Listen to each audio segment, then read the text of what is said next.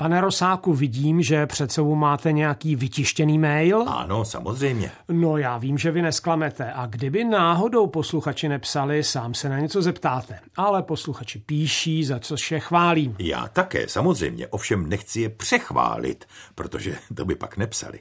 Ale protože píší, tak se ptám, o co půjde dnes.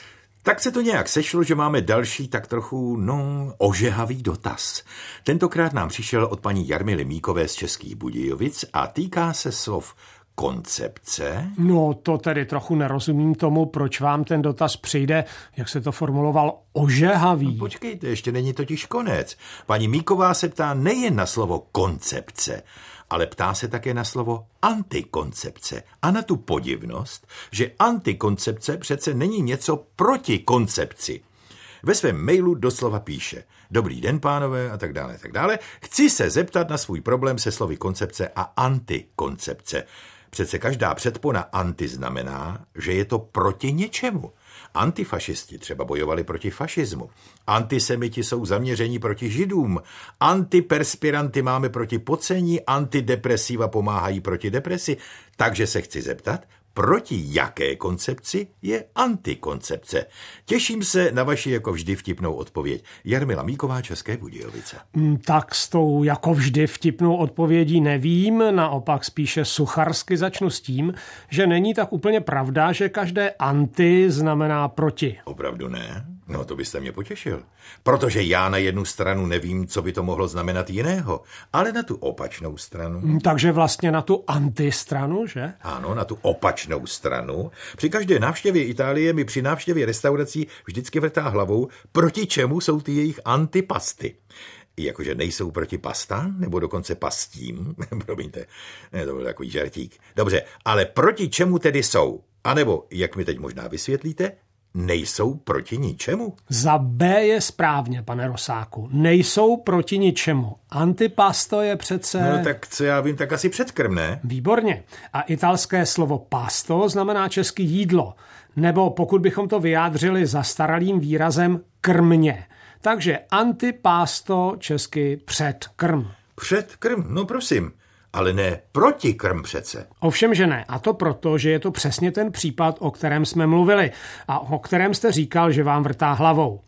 Většina užití předpony anti v češtině totiž skutečně znamená proti, což je v souladu s předponou anti, jak se používala v latině. To jsou ty případy, o kterých píše paní Míková a spousta dalších, že? V jisté době tu byla třeba anticharta. Ano, ovšem existují i případy slov, kdy české anti vzniklo z jiné, i když podobné latinské předpony nebo předložky, která zněla ante. To znám. Hannibal anteportas, Hannibal před branami, neboli pozor, hrozí bezprostřední nebezpečí. Přesně tak. Ante znamená před.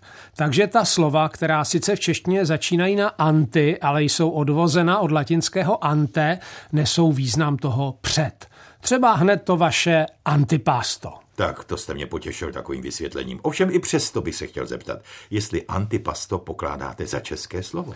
No, to máte pravdu, to jsem se nechal vaší otázkou trochu strhnout. Takže to musím napravit a dát vám jiné příklady. Třeba anticipovat, neboli předvídat. Nebo antika, doslova něco, co to bylo před námi, před naší dobou. Staré časy. Zlaté staré časy, antika tak eh, to by od toho ante v tom případě mohl být odvozený i antikvariát, ne? Tam se prodávají staré věci. Přesně tak, pane Rosáku. Antikvariát je další příklad. No ale, co kdybychom se vrátili k dotazu paní Míkové? Protože mě teď opravdu začalo zajímat, jestli ve slově antikoncepce to anti znamená, že je to proti něčemu. A nebo to znamená, že se to musí použít před. Eh, zkrátka, no, předtím. Předtím? A před čím? No ale vážně, ve slově antikoncepce je předpona anti a je v tom slově tedy obsažen ten význam proti. Takže antikoncepce je něco proti nějaké koncepci. No to se pak ovšem musím ptát, co je to za koncepci? A to je ten správný dotaz, pane Rosáku, protože v tom je jádro věci. V tom, co vlastně znamená slovo koncepce. No a co tedy znamená? Toto podstatné jméno je odvozeno od latinského slovesa concipere, jehož druhá část, to cipere, je odvozeno od capere, česky přejmout, pojmout. Možná znáte nespisovné kapírovat, spisovně pochopit, uchopit, pojmout myslí. No a to kapére, nebo tedy přesněji od něj odvozené cipere, ještě dostalo předponu kon, která tady neznamená nic víc než zesílení původního významu. Takže to koncípere znamenalo důkladně přijmout. V zásadě tak, přijmout důkladně do důsledků. Třeba i pochopit a podobně. No a jedním z těch původních významů toho důkladného přijetí byl samozřejmě také jakýsi opis či eufemismus přijetí semene, jak tehdejší svět rozuměl početí. A to je tedy původní význam slova koncepce.